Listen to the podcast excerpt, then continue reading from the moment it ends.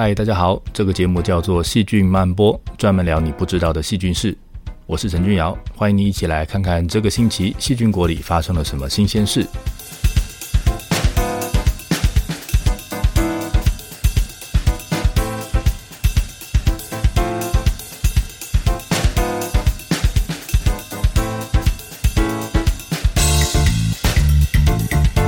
在我们的肠子里面住了很多的细菌，细菌分享我们吃进肚子里面的食物，但是其实我们不想这样做，又没有办法完全阻止它们，那这要怎么办呢？这些细菌到底在肠子里面抢走了什么，吃到了什么？那这些细菌里面有好菌也有坏菌，那我们平常吃的东西到底是养到了好菌还是养到了坏菌？平常在广告里面看到打得很凶的那些寡糖们，在我们把它吃到肚子里面之后，它到底养活了谁？今天我们就从原理来看，用不同的糖在肠子里面养肠道菌的这件事情。今天要谈的三个主题分别是多糖、寡糖、砂糖，这些都是糖，这些糖到底有什么不一样？那吃寡糖到底有什么用呢？会补到我吗？最后一段我们来看吃太多糖到底会造成什么样的后果？希望你会喜欢今天的节目。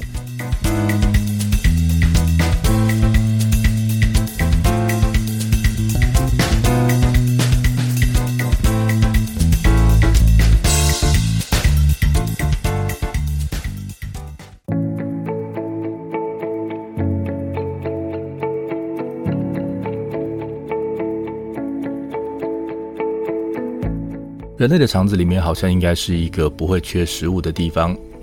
对于住在肠子里面的细菌来说，那只要住在这边，人就会乖乖的把中餐、晚餐、零食、宵夜不断的送进来。啊，但是人也不是傻瓜，好不容易收集来了这些食物，那如果里面的养分呢都被细菌抢先吃光了，那人就做白工了。所以人类其实会用一些手段来解决这个细菌的问题，比如说人。在消化的时候，它吸收养分主要是在小肠里面进行。那为了不要让细菌吃掉太多的养分，那我们先是不要让太多的细菌待在小肠里面，同时呢，也用高效率的处理步骤，在消化的时候呢，这个食物送到肠壁细胞旁边，这个食物一消化就赶快把它吸收进来，所以速战速决，让细菌其实没有什么机会抢到太多的养分。那食物里面主要的养分有糖类、蛋白质跟脂肪，这个你过去都学过了。蛋白质会很快被拆解成氨基酸，那氨基酸会在小肠里面被吸收。脂肪呢会被胆汁分割成很多小油滴，然后再来也是被吸收。那我们今天想要特别谈的呢是糖类，好，糖类又叫做碳水化合物，那是由像葡萄糖这一类的单糖当做零件来组合起来的，它就像乐高一样，一个接着一个，那最后接成很长很长的一条长链，或者是变成了网状的结构，那它们被叫做多糖。那比如说植物的纤维素，它就是长成这个样子的。那有长链，有网状的结构，然后它是多糖。那如果这个糖链呢，那个长度介于差不多在十个左右的哈，呃，那我们就会把它归类在寡糖里面。那像葡萄糖这种，它就是单独一颗的单糖。那如果是蔗糖呢，它就是两个单元组合起来的双糖。好，那这些糖里面呢，这个单糖、双糖都是构造简单的糖，那很快呢就会被我们的细胞吸收。那剩下这种寡糖、多糖呢？这种呢，我们就算了哈。那呃，我们选择放弃不处理它。那这些我们不吃的、不用的这些东西呢，就会呃被我们当做残渣，把它推到大肠里面去。所以送进大肠的这些残渣呢，主要就是植物的多糖这一类的东西哈。那到这边我们就不太像像小肠一样那样戒备森严，所以细菌呢，其实就有机会可以在这个地方好好的生活。好，那但是它们的养分从哪里来呢？住在这里的细菌，如果它有本事把我们不能消化的这些多糖，把它拆解成一颗一颗的单糖，诶，其实它是有很多很多的食物可以吃的。但是要分解这些多糖其实不太容易哈。那因为这些糖的连接的方法有很多种，那每一种连接法呢，都要用不一样的酵素来当做工具，才能够把那个连接给拆开来，然后把糖拿出来用。所以呢，这里的细菌就必须要有这样的能力，才有办法利用这些。多糖来当做食物，那不同的细菌呢，它有不一样的工具包。那它有什么样的工具包呢？就决定了它可以拿什么样的多糖来当做食物。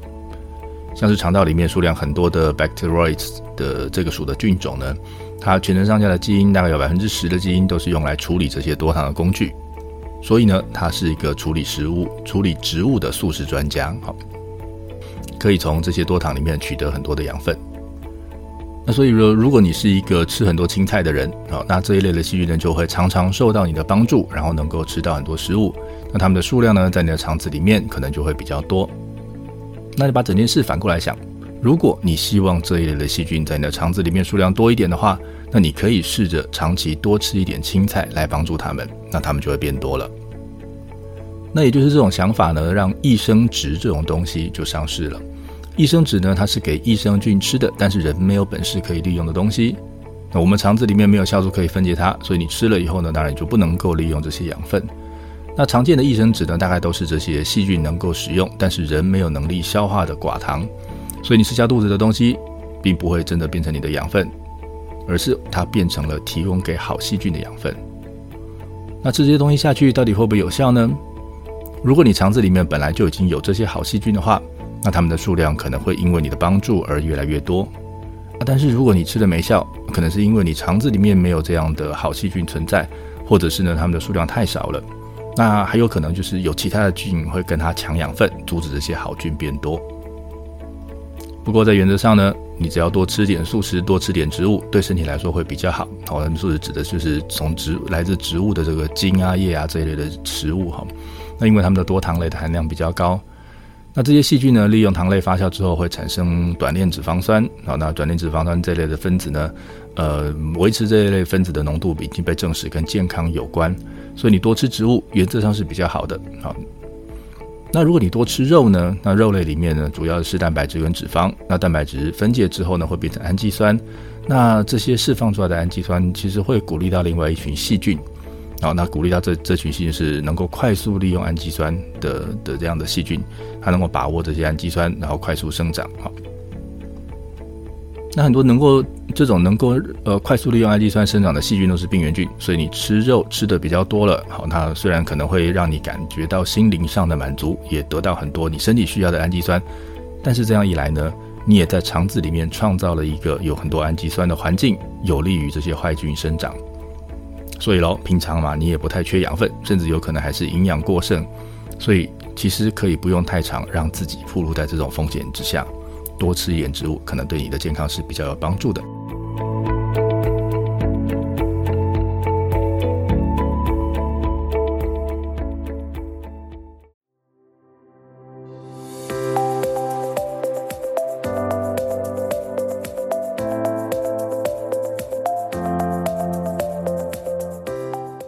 肠子里有很多的细菌，每一种细菌的能力不一样，那它们在肠子里面能够取得的养分也不一样。所以，我们每天决定要吃什么东西的时候，其实你就已经决定了你会喂养到肠子里面的哪一群细菌。你应该常常在广告里面听到“寡糖”这个名词。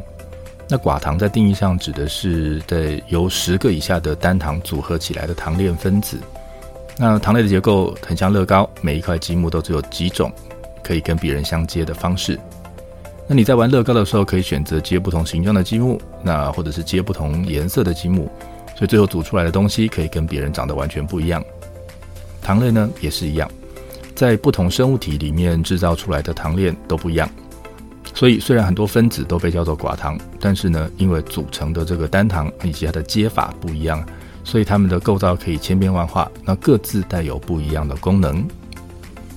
那我们今天拿半乳寡糖 （galacto-oligosaccharide） 这一类的分子来当做例子，来看看吃了它会有什么样的影响。那它们会被叫做半乳寡糖，那是因为这个寡糖分子里面用了比较多半乳糖来当做积木。那我们没有能力消化这些半乳寡糖，所以呢，吃下肚的这些半乳寡糖呢，大致上都是留给肠子里面的细菌使用的。那我们吃了这些半乳寡糖之后，会肥了谁呢？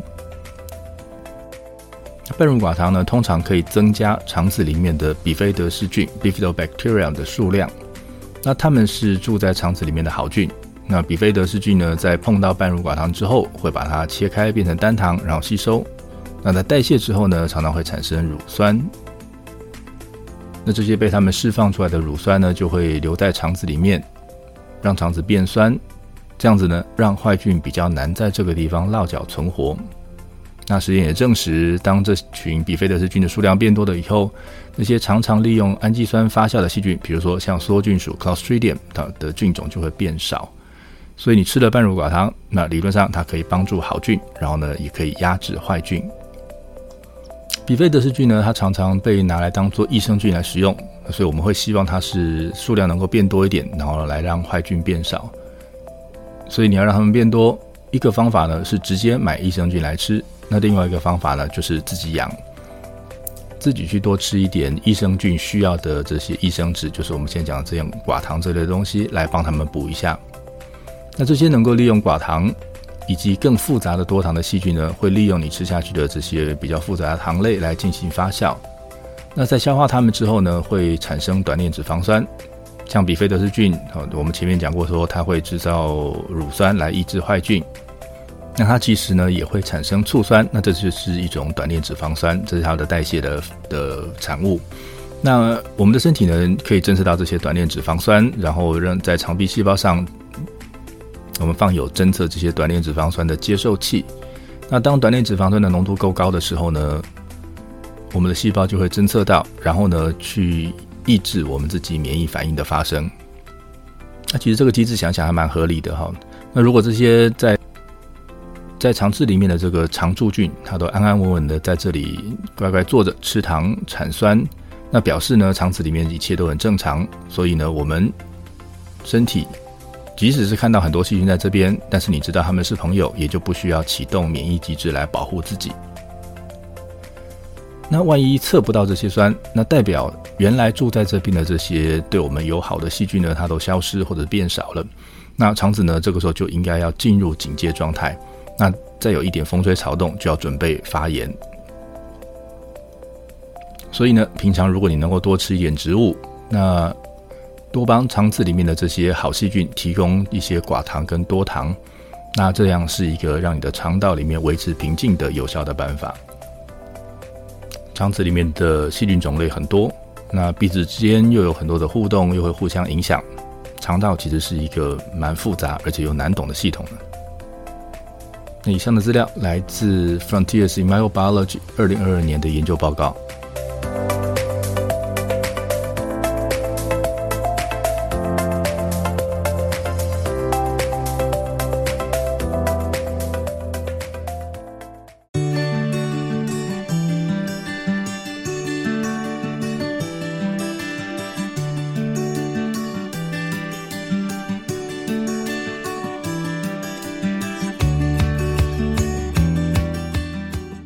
常常听人家说，吃太多糖会变胖，吃太多脂肪也会变胖。那过去我们认为吃太多这些高热量的东西，就是摄取了太多的能量。那我们身体在吸收了养分之后，会扣掉你存活需要用的能量，扣掉你活动的时候必须要用到的能量。那剩下的呢，就会拿来生长。那如果生长之后还是用不完的话，那就会存在我们自己的脂肪组织里面，以备不时之需。那可是呢，我们家里的食物源源不绝，就算你把它吃光了，还有巷口小吃，还有楼下小七，你其实永远都饿不到。那人就一不小心就慢慢肿了起来。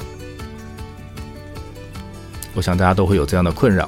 那全世界跟你有一样困扰的人还真是不少。所以呢，有很多科学家都在努力的研究，想要知道肥胖的机制，那设法要阻止这件事情发生。那就有一个问题了。真的是因为能量太多，所以才会堆出这么多脂肪吗？近年来的研究已经证实，发胖这件事情其实是跟免疫系统有关的。这不是说你被传染了某个胖胖菌，那因为被它感染之后就生病，然后发胖，事情才没有这么好解决呢。科学家发现，肥胖的人脂肪组织里面有轻微的发炎反应。那我说的不是那种会让人发烧头痛那么严重的发炎。而是它在你身上发生，但是你无感的那种程度的发炎，所以是轻微的发炎。那这个发炎会让你的脂肪开始累积。那但是为什么你会发炎呢？那这件事可能就跟细菌有点关系了。我们的肠壁是一道城墙，那它阻挡了外面来的各种微生物。不过呢，这道城墙毕竟不是个铜墙铁壁，它是肉做的，所以呢，它是有生理反应会被控制的。需要的时候呢，我们可以让它稍微打开一下。我们在肠子里面的细菌可以影响我们做这个决定。当肠子里面的细菌组成改变的时候，它们呢会去影响到我们的肠壁细胞，那让这道城墙变得比较容易通过。那这样一来呢，就有可能让某些细菌或者是细菌制造的东西会漏进来。那它们这些东西漏进来之后呢，就会跑到身体里面，在身体里面引起轻微的免疫反应，然后引发接下来的变胖的这样的反应。那到底是什么样的原因，在你的肠壁城墙上开了一个缝隙呢？那我们来看下面这个研究。这群科学家用老鼠来做实验，那他们做了三组实验。第一组呢，给了正常食物。第二组给他们吃高脂肪、高糖这种让人会发胖的食物，那老鼠呢，当然最后就变胖了。那第三组呢，他给了他们给了这组老鼠吃高脂肪但是没有糖的食物，结果呢，这组老鼠只比给正常食物的那组老鼠稍微胖一点点，它有变胖一点，但是只有一点点。他们的脂肪一吃的脂肪其实是一样多的，那明明也是让它摄取了过多的能量。结果就只是因为少了一点糖，所以呢，它没有胖很多耶。这个结果其实非常有趣。那因为这个结果，实验结果告诉我们说，你只要少吃糖，就算你吃了很多的油脂，你还是不会像吹气球一样快速膨胀。那这群科学家又进一步再去做了一个研究，需要能够看到背后的机制。他们发现说，在老鼠的肠壁、小肠肠壁上有一种特殊的细菌，叫做 SFB segmented filamentous bacterium。那它的长相是长长的，然后插在这个小肠的肠壁细胞上面。那这些 SFB 细菌出现的时候呢，就会召唤这个肠壁里面的 TH seventeen、TH 十七还有这种淋巴细胞。那这种特殊的淋巴细胞呢，会释放出 interleukin seventeen，啊，会减少这个肠壁的细胞对脂肪的吸收。所以呢，只要有这些细菌在，就会召唤这个 TH 十七细胞，然后呢，就会让我们不会从食物里面吸收太多的油。那这群科学家他们发现了一些有趣的事情，他们发现，在食物里面加糖的时候，它会让这个肠壁的环境对这个 SFB 细菌不利。所以呢，SFB 细菌就会被其他的细菌取代掉，它数量会变少，然后慢慢的被取代，然后就消失掉啊。所以这样子一来呢，就没有 S 那 SFB 去召唤 TH 十七淋巴细胞，那就没有人去阻挡这个我们的肠壁对脂肪的吸收。那这个时候当然就你就会吸收过多的脂肪，然后就把你推上肥胖的这条路。好了，那既然我们现在搞清楚了肠子里面发生了什么事，知道吃太甜会有什么样的后果，那我是不是可以就不要吃糖？那我就可以一辈子保持苗条喽？科学家在实验室里面做了很类似的实验，他们先让老鼠吃糖，然后再让它换成没有糖的食物，看看能不能把这些老鼠从变重变胖的这条路上给拉回来。结果呢，他们发现只有一部分的老鼠有机会可以恢复。那因为如果肠子里面的这个 SFB 细菌都已经被竞争掉，都死光了，那其实就来不及救了。那这个实验呢，它是用老鼠做的。好，那我们相信呢，跟老鼠一样是哺乳类的，我们应该也有类似的状况。吃糖可以帮助脂肪的吸收，最后会让人变胖。那少吃糖就可以减少你不当吸收这些过多脂肪的机会，那这个研究结果有没有让你在下次吃糖之前愿意多想一下呢？要对抗甜食实在是太困难了，加油！以上的这些资料是来自 Cell 二零二二年的研究报告。